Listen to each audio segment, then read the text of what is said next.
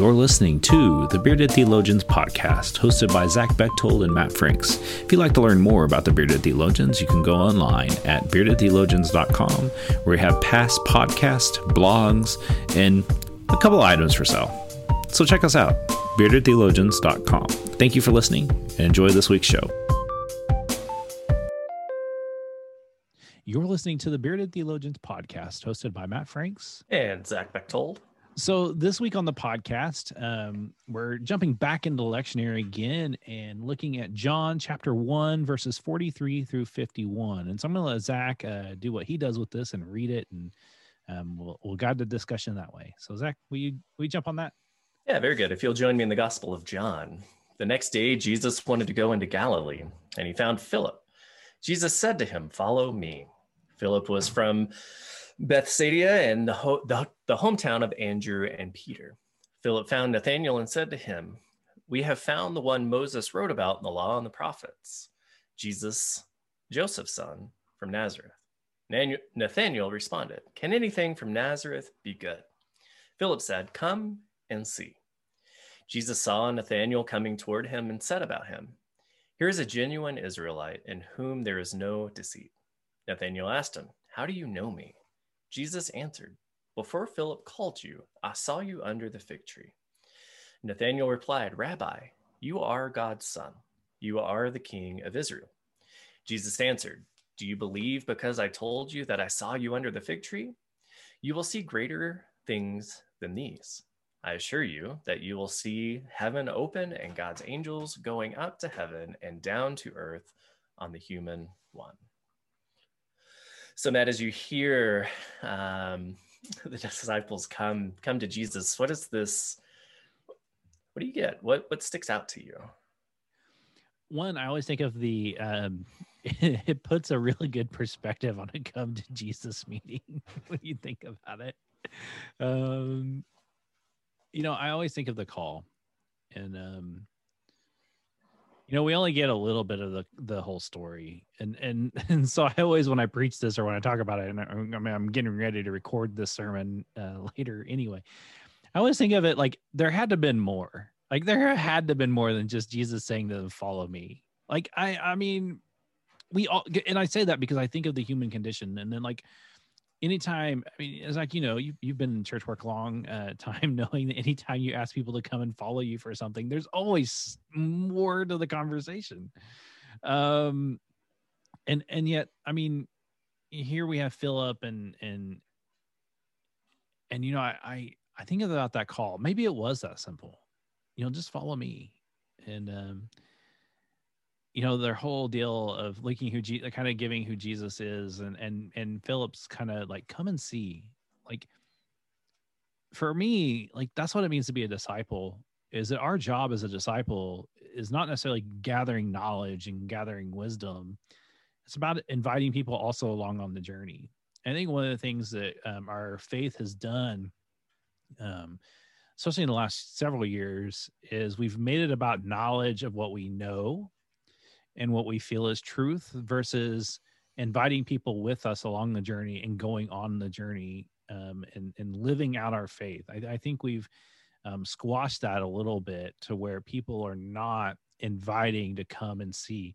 And I say that because that's, I mean, that's a big part of church decline is that people are not making that invitation. We've made it about it. We, we've bought into society. We've made it about an individualized faith. And, um, the the call to Jesus is call to be community, to live out and to walk and the journey um, uh, in your faith together with people. Um, and, and I mean that's kind of where I'm going with this. I mean, you know, wh- wh- where are you heading or thinking about? Well, well, and that's that's the nuance of any of these call stories, right? Regardless of the gospel that you find them in. Um, I, I'm with you. I think there's a little bit more than Jesus walking down the beach or going here and saying, Hey, follow me. And they're like, Oh, yeah, we'll quit what we're doing and come with you. Um, you know, I, I think there's, I, I, do think there's the underlying context that Jesus had relationships with these people first. Um, at least some of them, right? Because uh, here you see Philip calling Nathaniel, Hey, hey, come, come with me. Where, where are we going? We're, we're, we're going to go follow Jesus. Really? Um, right and and i think that's where you get like us of um, wanting to know more right? Uh, jesus is calling us to follow him and we're like hold on.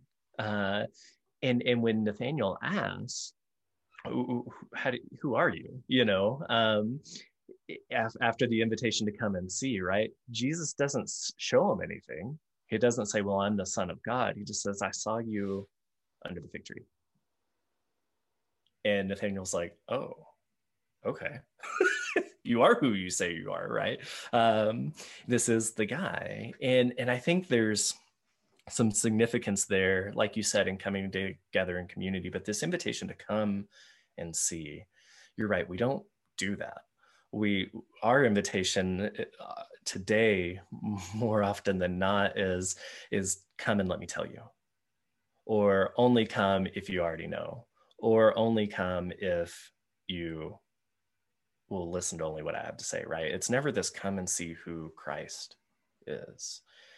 It is this come and let me tell you. Come only if you agree. Come only if you know already, right? Um, and that the, the invitation to come and see from Philip is left with so much grace for Nathaniel to come and see and go, yeah, no, right? It, it, leaves Nathaniel that room to go, yeah, I came and saw, and yeah, maybe, maybe not. Uh, but it also leaves that other end of what we do see play out of Nathaniel coming and going, oh, here it is. And I don't think we leave enough room for that grace, for that that wandering in our invitations to people. It's it's almost to come or else type of invitation. I mean, I at least would have wanted a, an itinerary. I mean, it didn't have to be one we had to follow to the T. Uh, right. I mean, well, and you I'm find that with the disciples too, because they're often like, "Hey, Jesus, where are we going? What are we doing?" I, I mean, I mean, I, I, mean, I'll be honest. Like, I, I would, I, I mean, I'll, I'll, be real. Like, I would want an itinerary um i'm not I, and the only reason why i'd want an itinerary at least know like kind of what the overarching like what's gonna happen what could happen what you know what and and i think about like on trips or like i mean zach you've been on the trips with me like i like having the itinerary as kind of a guide like this could happen. If it doesn't happen that's fine. Like i'm okay with like going off cuff or like it we weren't gonna like we didn't get to this and that's fine. Um but like I at least like to know like mm-hmm. I'm that kind of person. Um, which is funny because when I do mission trips and things, um, you know, I I'm very like, all right, so here's the itinerary, but understand blessed are the flexible for they bend. Understand that just because it's on the itinerary doesn't mean it's gonna happen. And and the invitation to come and see, um, I think right now with where we're at, um, whether you're meeting or not meeting or how it is you're operating as a church, it, it can be as simple as saying, Come and see what I'm seeing. And mm-hmm. here's what I'm seeing. Here's what I'm experiencing. Like I, I think we do a good job of inviting. Like I'm not going to say church. The church is not. We're doing a good job of inviting, but we're not doing the one thing that Simon Sinek um, really leans into is we're not talking about the why this is important to us. Mm-hmm. Mm-hmm. Philip does like and mm-hmm. like, and we see that the one thing I think we need to do as uh, followers of Jesus is to explain that why. Why is this important to us? W- you know, like why is following Jesus important to you? It's not because it's something you've done your whole life and you don't you've never thought about that. I would hope that you think about that. Why is following Jesus important to you? Because I know for me, like it's a it's a thing that guides my life. It's a thing that that you know you know keeps me sane. I mean, there, I mean, I could you know i could spend a whole time talking about why it's important to me. But i think what we really have to work on and work towards and then you know our, all of our churches need this kind of revival is to talk about why we're following jesus the why the the the come part um because we can see all we want to but like the, the that true invitation of why this is important um and work towards that.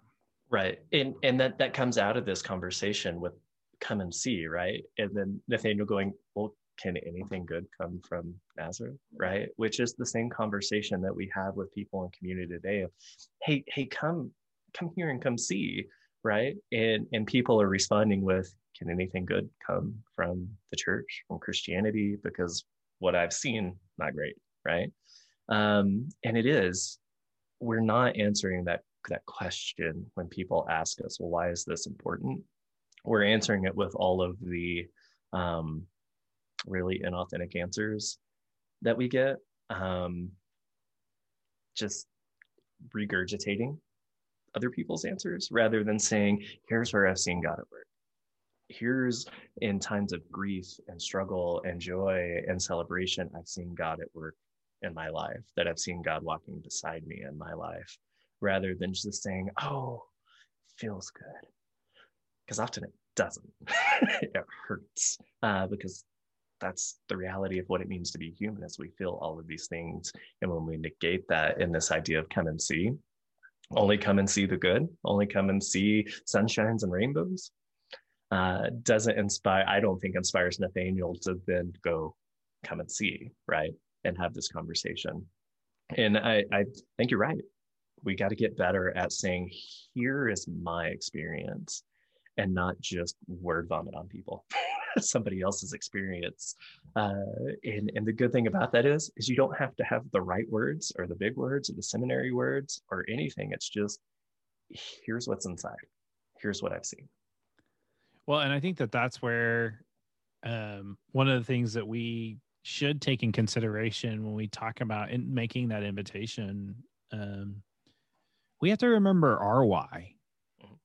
of why have we chosen to follow Jesus you know, and I know like for me, I mean, it's kind of a continual commit. Like I have to continually recommit myself quite frequently to wrestle with that. And that's because it's a, it's a journey. It's a process. It's something that we um, wrestle with. Like, I mean, I, if someone says they have it all figured out, more than likely they don't. Um, and and I think within our faith journeys, we have to talk about our struggles. We have to talk about where we've recognized where God's grace has been in our life. Like, we, we, we've got to have those conversations, and and be willing to share those things, because I think that that's what helps people, um, and they can see it in their lives, and they can see where God's been at work in their lives, and and they can lean in and trust even more and move forward. Um, and I think that that's like we've got to equip people in our churches to be better at that and mm-hmm. we've got to encourage people to to make that invitation of coming and seeing isn't just a surface level thing of hey i like my pastor i want you to come and see him. I want you to come to the church because it's made an impact and difference in my life and here's how. That's the come and see that you know i want to encourage us to think about and, and wrestle with as we think about what it means to follow jesus and and man if we wrestle with that i think it, it, it helps with some of the other ills that we have going on in our church and our society at this time Mm-hmm. And and just my closing thoughts on it. You, you you covered the personal end of it, the the imitate uh, the individual end of hey, come and see this as my why, right? And I think there's the same invitation on the spiritual end with the Holy Spirit, offering that same invitation to each of us of hey, come and see. I'm at work in this world. Come and see uh, join me in this. Um, and we have that same hesitation that our community members have with us when we say, hey, come and see. When we hear the Holy Spirit say, hey, come and see. And we're like, oh, hold on. uh, let us hear that invitation on that same end from God to come and see what's going on in this world and where God's at work. Well, I think that that's too where that um, my sermon title for this Sunday on this is Hope Comes from Nazareth. Mm. Um, because you know the question is, does anything good come from Nazareth? And yeah, hope, hope for a better future. I mean, that's the, the when, I, when I was growing up in the Panhandle of Texas, we had uh, a little town called Nazareth, not far from us, about an hour, and it was the first place you could buy beer. Um, but often that question was asked: Does anything good come from Nazareth? And well, depends on what you like. depends on your context. Um, you know, I and I want to encourage you um, as we as we bring this to a close, like really think about um, think about your why. Why do you follow Jesus? I think that's a good place to land. Um, and then make that invitation to other people to come and join you on this journey because that's what we're called to do is, is to help all along the way and bring people along. Um, we've got some really good content up on our website at beardedtheologians.com uh, feel free to connect with us, um, interact with us um, on all the social medias uh, Instagram, Facebook, Twitter. Um, I think we still even have a MySpace account. Maybe. No, no, we were Mm. no, we were after MySpace. Um, Mhm. so this is year number. Uh, we are starting year number five. Uh, this is the uh, kind of the anniversary of our first week of of the bearded It theologians. is, isn't it? Um, and so we are now moved from that toddler stage into a pestering five year old. That's right. so we can now go to kindergarten. Yay! Expect a lot of bearded theologians coloring sheets this year. Yes. Lunchables. Lunchables, um, stickers. Oh wait, we already did that. So A bearded theologian sponsored nap time. yes, where it's just us talking and reading scripture quietly. So for the bearded theologians, I'm Matt Franks. I'm Zach Bechtold.